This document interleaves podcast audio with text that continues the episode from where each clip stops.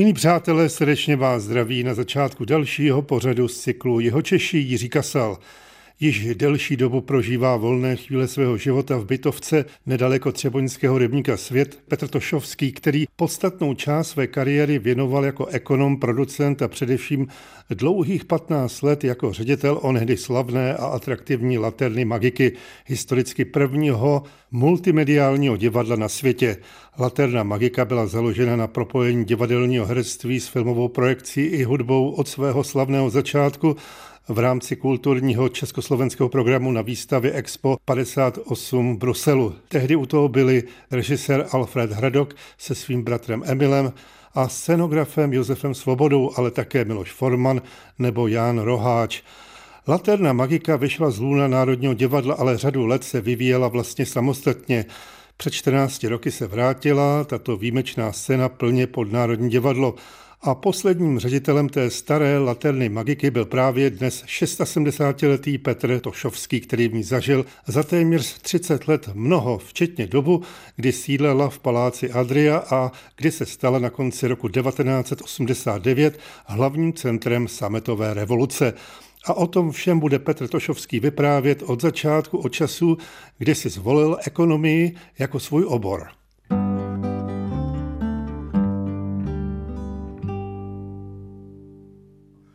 Moje celoživotní náplň je tedy divadlo, ale nicméně pořád spojený s tou ekonomií. Já jsem vystudoval vysokou školu ekonomickou, eh, končil jsem ji jako v letech 68-69, což bylo velice zajímavé z mnoha důvodů. A eh, vlastně nikdy jsem si nepředstavoval, že bych dělal něco jiného než nějakou čistě ekonomickou práci, protože jsem to měl v rodině. Tatínek byl absolvent obchodní akademie, byl ekonom, pracoval celý život v jedné firmě, i když se ta firma postupně jmenovala jinak a měnila názvy. Jak? Ale no, tak původně to byla firma Živnáč ve Velvarech, soukromá, která vydržela jako firma Živnáč až do roku 1948 a posléze se z ní stalo přes několik dalších firm část Spolany Neratovice. Byla to Spolana Velvary a vyráběli tam takové všeliké věci pro auta, autokosmetiku a takovéhle záležitosti. No ale jako říkám, vždycky jsem si představoval, že budu jako čistý ekonom. Šel jsem na střední školu, byla to střední ekonomická, tu, jak se říkalo tenkrát, handlivě škola pro sekretářky a vlastně mi to taky trošku provázelo, protože vlastně, když jsem přišel na vojnu, tak řekli, vy jste ekonom, tak umíte psát na stroji. A šel jsem do kanceláře a trošku mě taky přeturčilo život takhle, ale s tím divadlem jsem byl vždycky v kontaktu, ale nikdy jsem nemyslel, že bych tam pracoval protože pro mě to divadlo byla nějaká taková nedostižná meta, strašně vysoko a vůbec mě nenapadlo, že bych se s tím mohl nějak takhle potkat. No. Měl jsem k tomu docela blízko, protože vlastně v rodině mám, nebo měl jsem tetu, která zemřela nedávno v 95 letech. Byla to významná operní zpěvačka, sopranistka, která vlastně, když absolvovala v Brně a asi po dvou sezónách v brněnském státním divadle tehdy, přišla do Prahy do Národního divadla, tak bydlela u nás nějaký čas, protože jsme měli jeden pokoj, kam se vešlo křídlo, takže jsem absolvoval od malička hlasové rezonance a rozespívávání po ránu. No a pochopitelně taky celou řadu návštěv v divadle, protože rodina eh, pochopitelně tímto směrem byla hodně orientovaná, takže já jsem poznal celý sopránový operní repertoár, který to tam měla. Takže to divadlo jsem si trošku takhle ochutnal i třeba její jméno Libuše Domaninská. No. A napřed jako ten celý ten smetanovský, dvořákovský repertoár a pak jako ona vlastně se z ní stala velice významná janáčkovská pěvkyně, která to Janáčka propagovala po celém světě a sklízla vlastně velikánské úspěchy. Pak samozřejmě po nějaké době se od nás odstěhovala a pokud je o bydlení a všechno ostatní se postavila na vlastní nohy. A my už jsme ji i nadále potom samozřejmě jenom obdivovali. Měli jsme spolu báčný vztah, musím říct. A třeba když jsme se bavili o divadle a moje názory pak mě třeba připadaly svatokrádežní, tak ona to přijímala jako velice přátelsky a byla ochotná se se mnou o tom bavit. A já jsem vždycky tvrdil, že vlastně ta opera, že ta hudba je krásná, zpěv je krásný, ale že divadlo vlastně jako mi z toho trošku utíká, že by to mělo být spíš jako koncertní formou, že někdy prostě to, co se na tom jevišti děje, že mě trochu ruší a tak, ale ona byla velmi tolerantní a s úsměvem mě všechno vysvětlovala, bavili jsme se o tom a měli jsme krásný vztah. Takže trošičku k tomu divadlu jsem takhle přičuch a Vlastně i když jsem byl na té střední ekonomické škole, tak eh, to zase pokračovalo neformálním způsobem, protože jsem měl třídního pana profesora Tomáška, což byl expert na účetní evidenci a byl to jeho celoživotní obor. Ale kromě toho taky překládal s manželkou divadelní francouzskou anglickou literaturu a aniž by prostě v těch 60. letech, kdy jsem do té školy chodil, aniž by nás nějak ovlivňoval nebo nějak se s náma o tom divadle bavil, tak přirozeně jsme prostě chtěli vidět to, co dělá a chodili jsme po divadlech, ať už to bylo divadla tehdy SK Neumana, divadlo v Libni, kde měl báječný představení, takový ten klasický francouzský repertoár, to byly tři mušketýři, nebo Cyrano a řadu dalších, anebo pak vlastně komorní divadlo fyzikové s panem Voskou, vytetovaná růže a Tennessee Williams, který se hrál tenkrát, to byla taková doména divadla F. Buriana na Poříčí, kde je dneska divadlo Archa. Takže my jsme vlastně těch divadel zlítali spoustu a já jsem měl velký vztah k tomu národnímu divadlu, kam jsem byl zvyklý. No tam jsem samozřejmě jako viděl všechny takové ty černoherní obrovský díla té doby, protože tehdy to Národní divadlo bylo velice populární. Díky, kromě jiných, i panu profesorovi Svobodovi, který byl teda hlavní výtvarník Národního divadla, šéf dílen a měl na to velikánský vliv. Jeho Hamlet třeba v režii pana Pleskota s Radovaným Lukavským, to jsem viděl tak asi šestkrát, ze zhora z Bydýlka a řadu dalších. Takže já jsem s tím divadlem pořád byl v kontaktu a docela jsem to sledoval a do toho divadla jsem chodil. Nebo Králír se Zdeňkem Štěpánkem v hlavní roli. Krása. No a pak jsem, vlastně když jsem tu školu dodělal, tak jsem měl představu, že na té škole zůstanu, protože jsem se domlouval, že bych zůstal na katedře sociologie, která mě zajímala ale šel jsem na vojnu přirozeně na rok. To bylo mimochodem jedno z mých setkání s jižními Čechami, protože jsem ten rok strávil v táboře, ne teda u tankánu, ale na velitelství provozního pluku, jak jsem říkal, uměl jsem sát na stroji, tak to mě tam posunulo. A ten rok jako byly Jižní Čechy, ale nebylo to zase příliš inspirativní pobyt k nějakému dalšímu vztahu. No a když jsem se vrátil z té vojny, tak mezi těmi tu katedru zrušili, protože vlastně řada těch profesorů, který a nejenom o této katedře, ale vůbec na ekonomii, který prostě tam třeba dřív vůbec nebyli a vrátili se z různého prostředí, tak eh, zase z té školy museli odejít. Byl tam úžasný profesor na politickou ekonomii, který eh, při přednášce neustále chodil a říkal, já se omlouvám, doufám, že vás to moc neruší, ale já nemůžu sedět, já musím pořád chodit. Víte, já jsem strávil 10 let v takovém zařízení, kde jsem měl málo prostoru na to, abych mohl chodit. Takže já jsem přemýšlel, co budu dělat a po vojně jsem říkal, že něco zkusím a dostal jsem se do stavebního podniku, který byl velice dobrý, jak se ukázalo, protože to byla specializovaná firma na žáru vzdorné vyzdívky, na vysoké komíny, a mě tam na tom imponovalo z začátku to, že jsem to měl blízko od domova, jsem tam mohl chodit pěšky. Jsem říkal, že tam začnu a pak uvidím, jako co bude dál a že se pak rozkoukám. Nicméně se mi tam strašně líbilo, protože tam byla bezvadná parta, jako i třeba po odborné stránce, tam byli bezvadní lidi a jsem tam cítil hrozně dobře. Strávil jsem tam 10 let a jako určitě bych tam strávil ještě další dobu, protože už asi po tom tatínkovi jsem byl takový zaměřený vždycky jako ne moc změnit a jako být třeba věrný a konzervativní vůči třeba nějaký firmě, ve který jsem byl spokojený. No ale pak došlo k takové náhodě, že jeden známý, z kterého jsem měl ještě z takových těch nějakých volnějších kontaktů k tomu divadlu, jsem ho potkal a on říkal, hele, já jsem se potkal panem profesorem Svobodou, víš, kdo to je, viď? tak jsem věděl. A on schání vlastně do laterny schání ekonoma. A má nějakou takovou představu, kdo by to měl být a jak by měl vypadat. A tak jestli chceš, vím, že to schání, tak já ti dám číslo, tak tam zavolej a domluv se.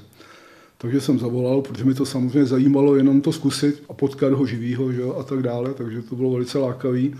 No a strávil jsem tam asi tak půlhodinový rozhovor, No a když jsem tam teď odcházel, tak jsem říkal, že jako to setkání bylo úžasné, ale když mě druhý den zavolala dramaturgině Laterny, což byla paní Milena Honzíková v té době a pravá ruka Josefa Svobody, mimochodem taky velmi významná jeho čečka rodem z Písku, ze významné rodiny lékařský z Písku.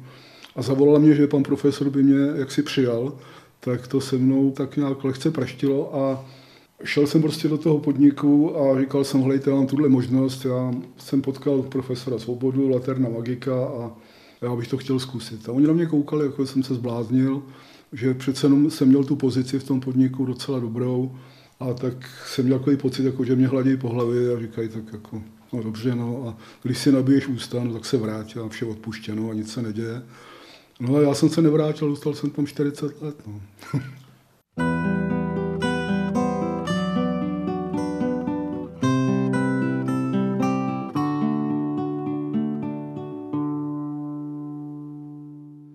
Já jsem tam vstupoval v takovém zvláštním období, kdy ta laterna se někdy v 70. letech vlastně končilo 70-72, končilo vlastně to první velký období laterny. Eh, dostal se tam taky do nějakého problému s nějakým nevypořádaným zájezdem, s okolností to nebyl zájezd, který by si zorganizovala sama, ale bylo to kompletně organizovaný Prago koncertem, což byla firma teda specializovaná na tyto záležitosti, monopol přes kulturu a vývoz kultury. No a to, že ten zájezd dopadl špatně, tak jako nedopadlo na první koncert, ale dopadlo to na leternu, takže vlastně po osace, což bylo Expo v roce 70, tenhle ten zájezd do Mexika se uskutečnil někdy v roce 71 nebo začátku rokem 72, tak ta laterna se dostala k ledu, vlastně ten kádr těch lidí, který to dělal postupně, se rozpad a ta laterna byla taková na vodě, nevědělo se, co bude, nebude. No a ten Svoboda, který vlastně stál u jeho začátku na Expo 58 s Alfredem Radokem a dalšíma, tak e, nějak prostě mu to přišlo blbý, aby to skončilo takhle tak se zasadilo o to, aby ta latrna se vrátila pod křídla Národního divadla, kde de facto vznikla, protože ten první program připravoval lidi z Národního divadla v prostorách Národního divadla, takže buď z nějakého sentimentu, a nebo spíš zase z nějakého tvůrčího zájmu, protože jeho to médium pochopitelně zajímalo z té profesionální stránky. Tu laternu prostě prosadil, že se vrátil do Národního. No a to první období bylo takový trošku nešťastný, ale jemu se postupně podařilo tam dostat lidi, kteří byli ohromně dobrý po tvůrčí stránce, charakterové stránce, který vlastně tu laternu, to i další etapu potom vytvořili spolu se Svobodou a měli jediný problém, že prostě nebyli dobrý kádrovi a tu svoji práci nemohli dělat. Ať už to byl režisér Evald Schorm, který neudělal nikdy nikomu nic, kromě toho, že natočil film o tom, jak 21. srpna přišla armáda pěti států do Prahy. No pak to byla i ta Milena Honzíková, dramaturgině, která po prověrkách, které byly, tak musela odejít z filozofické fakulty a v té době taky dělala dramaturgini v Československém státním filmu. Eh, byl to Ladislav Helge, což byl režisér, který byl šéf FITESu v 68. roce. No a ten Svoboda jako vytrvalou pílí se mu podařilo prostě tyhle ty lidi do té laterny dostat. Taky prostě veliká spolupráce a veliká pomoc, protože to byli lidi, kteří skládali eh, tu mozaiku vlastně té kvality, kterou to laterna tenkrát potřebovala. A dělala věci, které byly netradiční, které vlastně já jsem do nich přišel s tou ekonomickou stránkou věci, ale vždycky třeba v tom divadle tohle to tahne produkce. Ten ekonom s nima spolupracuje, ale vlastně se snaží, aby našel způsoby, jak to udělat tak, aby to prostě šlo. Jo, takže jsme působili v Národním divadle, jehož byla Laterna tenkrát součást, tak jsme tam působili nechci říct problémy, ale jako kroucení hlavou nad tím, co si to vymýšlíme, protože když jsme třeba dělali vlastně první laterňáckou činohru, což byla noční zkouška, podle scénáře Antonína Máši, kterou režíroval Ewald Schorm, ve který jsme měli žádný svoje herce, ale hráli nám tam herci z Národního divadla a hráli nám tam herci ze Zábradlí, který se díky Evaldovi, který tam pracoval, tak se je podařilo získat. Tam byl ještě vlastně technický problém, protože vlastně doposud ty programy byly postavený na synchronu obrazu a jeviště, tak to všechno spojovala hudba. Tanečníci, kteří byli na jevišti a ten obraz byl sestříhaný s hudbou, tak jako museli mít v sobě ten drill, aby se na tom jevišti chovali přesně tak, jak jim ten zvuk jde. Nebyl tam žádný orchestr, který vyměnil tempo. Byl to naprosto konstantní průběh. 25 obrázků za vteřinu film, k tomu prostě nastříhaná muzika nebo opačně ale ty tanečníci tohle to zvládli a na tom byla ten postavená. A když přišel Svoboda s tím, že uděláme činohru, tak všichni samozřejmě před tímhle problémem byli velmi skeptický, jak to udělat, protože ty činoherci nemůžou hrát přesným rytmu, nejsou na to zvyklí, eh, držet prostě přesný tempo. Teď otázka, jak to udělat s tím obrazem, aby oni třeba z toho obrazu neutekli, aby tam byly dialogy, všecko tak, jak má být. Takže logický závěr byl, že se to udělá jako s televizním obrazem. Ten televizní obraz je pružný, může reagovat na cokoliv, co se na tom jevišti děje, dá se z toho vylhat téměř činoherním způsobem. No a tak vznikla noční zkouška, která byla báječná, z mého hlediska byla prostě neskutečná, protože kromě toho, že ta produkce se jí tam podařilo pod tím divadlem protáhnout všechny ty kabely, které na to byly potřeba, protože vlastně to představení začínalo tím, že ve foaje byli dva herci, naši teda, který byli z Černého divadla, byli to prostě vybraní jedinci, kteří měli ostrý jazyky a vládli dobře konverzací, tak ty tam spovídali lidi a bylo to přenášené živě prostě na jeviště, ten obraz. Lidi, kteří už seděli, tak se tím bavili. No a pak postupně bylo několik kamer a něco bylo předtočeného.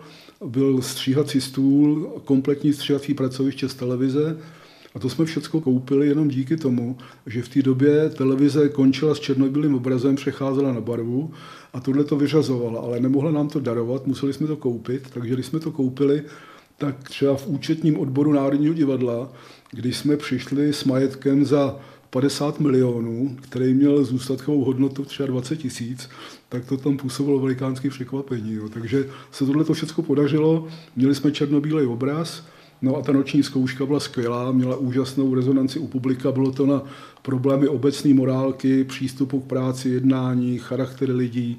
Mezi publikem to bylo ohromný, odborná kritika a ty divadelní kruhy a oficiální kruhy o tom mluvili, že to je plivnutí do tváře hercům a že to je skandál, ale to, jak si tomu zájmu publika a té kvalitě toho představení nějak neubíralo. Skončilo to bohužel tím, že úplně dominantní roli tam hrál Ivan Luťanský, což byl mladý nadějný herec, skvělý v tom představení a my jsme to hráli vlastně 1,5 sezóny a skončilo to tím, že ten Ivan zemřel, protože se zabil tenkrát na tom nešťastném letě do Větnamu. A nedalo se to přeobsadit, protože tam byl s tím tak spjatý, s tím představením, že prostě nikdy by to nemohl hrát s někým jiným, prostě to nešlo.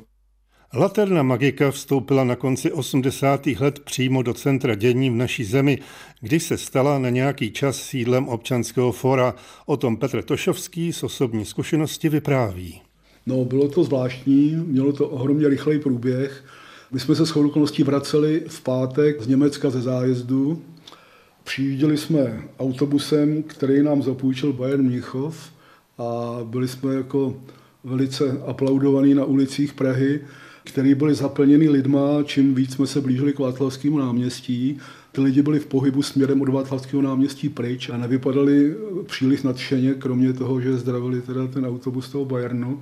No a nebyly mobily, že jo, takže nepustila nás policie, aby jsme mohli přijet na Jungmanovo náměstí, klaterně, tehdejší, ale odklonili nás k Národnímu divadlu na nábřeží. No, mně se podařilo tam přesvědčit nějakého místního velitele, aby mě pustil prostě na tu národní třídu. Už to bylo někdy asi v 10 večer, už to bylo prostě dost po tom zásahu, nicméně ten prostor byl uzavřený, aby mě pustil prostě, abych mohl projít co nejkratší cestou na tom Kmanovo náměstí k divadlu a říct tam teda lidem, kteří čekali na ty naše, kteří trčeli v tom autobuse u Národního divadla, aby přišli tam zadem ostrovní a že tam se s nimi potkají.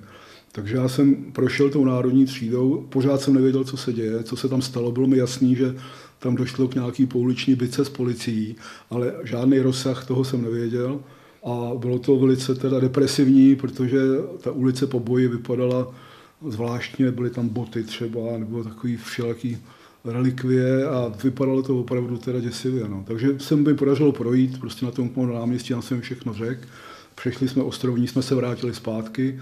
No a druhý den jsme měli představení, v sobotu jsme hráli dvojáky od pěti a od osmi a já jsem s okolností pracoval své pomocí na stavbě garáže v sobotu. Úplně jsme měli naplánované směny a tím, že jsem byl pryč, takže jsem to musel dohánět.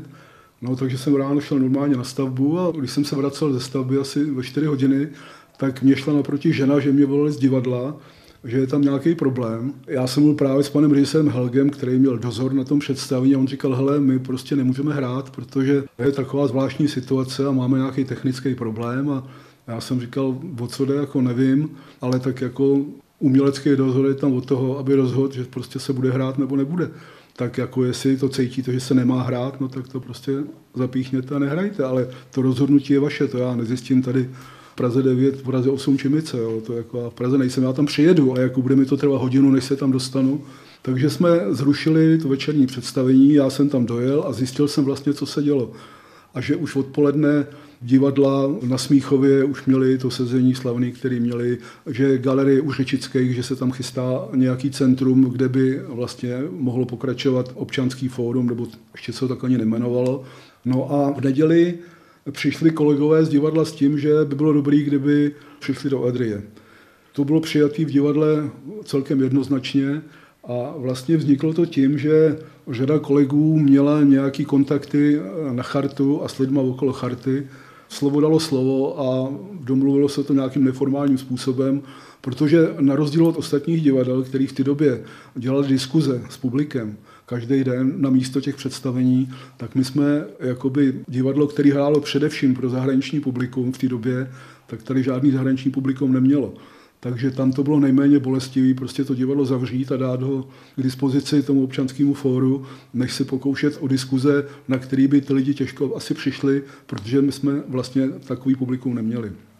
Takže se tam v pondělí prostě objevilo občanský fórum. Tohle bylo prostě nádherný období, kdy jsme si to opravdu užili po všech stránkách protože byly tam skvělé momenty, které jsou vlastně do dneska dokumentované, takový ty strachy třeba, pamatuju si třeba na situaci, kdy se čekalo na Michala Kocába, který odjel k tankovému pluku do tábora, protože se řešilo nějak, ve vzduchu bylo, jestli náhodou armády nezasáhne.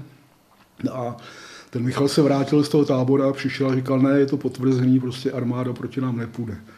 No a teď zase obrovská euforie, ale to prostě jsou historické okamžiky, že jo, který člověk zavírá byť povzdálí, že jo. My jsme byli jenom ten servis, ale pochopitelně to na nás mělo okamžitý dopad, jo. takže to prostě bylo úžasný. No.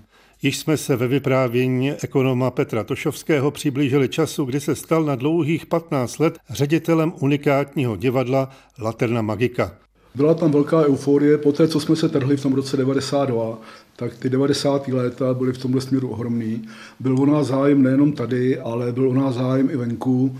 Vlastně teď při tom 65. výročí Laterny jsem zachytil číslo, který současná Laterna dávala do veřejného prostoru. Na Facebooku měli, že za dobu Laterny, za těch 65 let se uskutečnilo 112 zahraničních zájezdů. A já, když jsem si to uvědomil, tak já jsem vlastně z toho jich asi 40 nebo 45 jsem jich udělal já. Jo. Ale samozřejmě se to nedá paušalizovat, protože třeba ty zájezdy v těch 50. letech po tom expu, ta Laterna odjela na tři čtvrtě roku, cestovala po Americe, vrátili se sem na týden a odjeli na další šest měsíců do Jižní Ameriky. To je nesrovnatelný, pochopitelně, je to jedna čárka zájezd jako zájezd, jo. ale Přesto některé ty naše zájezdy byly úžasné a opět to měli zážitky na celý život jako pro všechny, kteří tam byli. Jo. My jsme byli teda vlastně samostatná takzvaná příspěvková organizace Ministerstva kultury, protože jsme se vydělili z jiné příspěvkové organizace. A bylo na tom zajímavé to, že vlastně podmínka pana ministra Uhdeho, tehdy, když jsme to opouštěli, byla, že v tom roce 92 nebudeme chtít od Ministerstva kultury žádný příspěvek finanční a že se uživíme z vlastní kasy což se podařilo, ale pro to ministerstvo to byl signál, aby už tam žádný příspěvek nehodlalo dát do dalších let. Jo. Takže jsme v tomhle stavu, že u toho ministerstva jsme žádný příspěvek neměli a všechno jsme si pořídili sami teda. A jsme vydrželi asi do roku 2001-2002. A pak jednak se změnila atmosféra jako obecně a druhá, možná důležitější ještě situace byla v tom, že pan profesor Svoboda zemřel. A teď vlastně on to opouštěl někdy v roce 96, 95, jako už nechtěl být ředitel Laterny v té nové podobě, tak tam bylo takový bezvládí a od roku 97, tuším, pak jsem do toho jako nastoupil já s tím, že on je umělecký ředitel, pořád tam zůstával a já jsem dělal pořád to, co jsem dělal předtím, akorát, že prostě formálně eh, to bylo trošku postavené jinak, jinak já jsem dělal pořád to samý. No. Jezdili jsme hodně na ty zájezdy, měli jsme tady docela úspěchy. Když jsme dělali Kasanovu, tak díky tomu, že jsme vlastně neměli žádný příspěvek, tak se na nás nestahovaly takový ty klasické tabulky ministerský a já jsem si v podstatě mohl dělat, co jsem chtěl. Já jsem to budoval jako rodinnou firmu kdo mi mohl pomoct ze známých, z kamarádů v tom začátku, z rodiny, tak jako všechny jsem tam nějakým způsobem vždycky vtahnul, aby v momentě, když už jsme to měli v ruce, tak zase oni si odešli po svým. No ale podařilo se tu laternu prostě vybudovat jako na velice slušný úrovni s tím, že třeba když jsme dělali Kasanovu a Jura Jakubisko přišel s tím, že už to by to měla být videoprojekce a už opustit teda tu filmovou techniku, tak eh, se nám podařilo pořídit vlastně ten videořetěz, už tentokrát na jiný úrovni, než byl ten černobílej z té české televize, protože jsme kupovali zařízení od Sonyho a tak dále. A ani nevím, jestli se to smělo, byť jsme byli příspěvková organizace, ale sehnali jsme si banku, která nám dala úvěr a my jsme ten úvěr splatili a jeli jsme dál. Jo. Takže to byla doba, kdy se nám podařilo posunout všechno docela dopředu, no ale pak jako zejména po úmrtí svobody v tom roce 2002 to začalo jít eh, s náma z kopce, protože jednak teda ubylo publika, a nebo my jsme to publikum neměli čím zaujmout. Jo. Udělali jsme takový remake ze starých programů a o něco jsme se pokusili, ale prostě už to nemělo tu sílu, aby to publikum tam dotáhlo. Takže jsme začali skomírat a to rozhodnutí nakonec bylo celkem logický, protože to ministerstvo mohlo protože jsme dva roky byli ve ztrátě. Ministerstvo mohlo podle rozpočtových pravidel tu ztrátu za nás jaksi zaplatit a nechat nás žít dál, anebo nás mohlo zrušit. Takže zvolilo tu druhou možnost s tím, že to divadlo lidi, tedy ne, jenom vlastně některý technika, přejdou do Národního divadla a tanečníci tam zůstali, ale už ne jako zaměstnanci, ale jako externisti na volné noze. Pokusili se prostě vytvořit tu laternu nově a jinak. V závěru se vracím k tomu, co jsem řekl na začátku, že Petr Tošovský našel před více než 20 roky svůj druhý domov na jihu Čech v Třeboni. Já jsem vlastně měl dva koníčky celý život, to byla voda a lyžování. Na tu vodu jsme sem jezdili samozřejmě jako při různých příležitostech a lyžování, ten náš oddíl měl chalupu v Harachově, ale měli jsme letní soustředění s dětským závodním družstvem, který jsme vedli ještě s několika kolegama a měli jsme ho vždycky na odlíku, ale ta firma, která tam provozovala kemp, tak z nějakého důvodu tam zavřela na dva nebo tři roky a my jsme zůstali bez eh, teda možnosti toho soustředění a už nevím, kdo někdo ho našel na Doubí, tady bývalá Imka. Takže jsme s dětmi byli tři roky, moc se nám tady líbilo a říkali jsme, jako by bylo prýma se sem vrátit, kdyby nebyli ty komáři, protože jsme třeba jezdili na kole s dětmi a zastavili jsme někde, tak jako to bylo na chviličku, by se muselo prchat před komárama dál. Nicméně jako bylo to moc hezký a právě v těch 90. letech já už jsem byl nějaký takový utrápený z toho všeho, nějak mě to moc mlelo dohromady, to divadlo a všechno. Tak právě Melina Honzíková, rodačka z Písku, která měla tady kousíček odsud pronajatý byt a jezdila jsem pravidelně s manželem, tak mě říkala, hele, tak jako co nějaká dovolená, takhle, tak třeba pojď do Třeboně. Tak byl jsem na tom doubí, tam to bývalo fajn, ale ono to bylo hodně plný. Ona říkala, tak já ti to zkusím nějak domluvit, takže jsem se dostal na doubí, byl jsem tam jeden rok, druhý rok, třetí rok. Tak vlastně jsme říkali s partnerkou, že je to bezvadný, akorát, že nám vadí, že vlastně, když odjíždíme po tom týdnu, že jsme smutní, že se nám nechce a že by to chtělo prostě si tady vybudovat nějaký větší zázemí. No. Tak jsme asi po pátým, šestým pobytu týdenním v tom doubí, já jsem šel tady na realitní kancelář, kde mi řekli, že žádná šance není, samozřejmě bez zájem je veliké. Já jsem říkal, no nevadí, no tak kdyby náhodou, nechal jsem tam adresu, telefonní číslo a pak se prostě objevilo, že je tady nějaký byt k mání, takže jsem nelenil a honem rychle jsme skočili po této možnosti a jsme to zrekonstruovali a od té doby už je to nějakých 20, 25 let. Já tady trávím opravdu každou volnou chvíli. Třeba mě fascinuje, protože jednak je to úžasně příjemné město, je to město s ohromným kulturním životem, s kulturní tradicí, to divadlo, nádherný. Mě tam dovolil jednou si vytáhnout oponu, tu historickou, vytáhnout a spustit. Jo. Úžasný. Tradice Josefa Kajetána Pila, architektura, všechno, co tu je teď na náměstí, krásně obnovená 105, jestli jste měli možnost se tam podívat. Jo. Úžasná věc. Obnovená okolo lékárna, dům Petra Oka. A ještě vlastně věci, které nejsou tak známé, ale které prostě mě vždycky, když jsem to zjistil, tak mě to prostě úplně fascinovalo. Ať už to jsou technická kvalita a ten um těch lidí před těma x stoletíma, který to tady vybudovali, ty rybníky okolo, když si představím, že stavitelé rybníků tady řešili Krečín, že řešil prostě nevilaci tím, že se koukal do trubičky a někde 200 metrů od tam tady byla svíčka a tak dále a tak dále. Nebo jsem úplně náhodou objevil u Zlatý stoky je takový místo u Sovího lesa, tady kousek za Třeboní, kde se Zlatá stoka stavebně kříží s Podřezanskou. Ta Podřezanská je ve spodu a ta teče nad tím křižovatka normálně, což mě fascinuje to někdy 300 let, 400 let starý a jednak proč to vůbec dělali a jak tohle to vyřešili, takovýhle věci. Jo? A takových záležitostí je tady spousta, takže já tady pořád objevuju něco, co mě fascinuje a myslím, že to je to, co mě tady drží. No. A jsou tady prima lidi ještě k tomu taky jeho českým, přesněji řečeno třeboňským vyznáním bývalého ředitele Laterny Magiky a v současnosti ekonoma Národního divadla Petra Tošovského končí dnešní pořad z cyklu Jeho Češi. Jiří Kasal vám, přátelé, děkuje za poslech a před i za mistra zvuku Michala Koláře jen to dobré.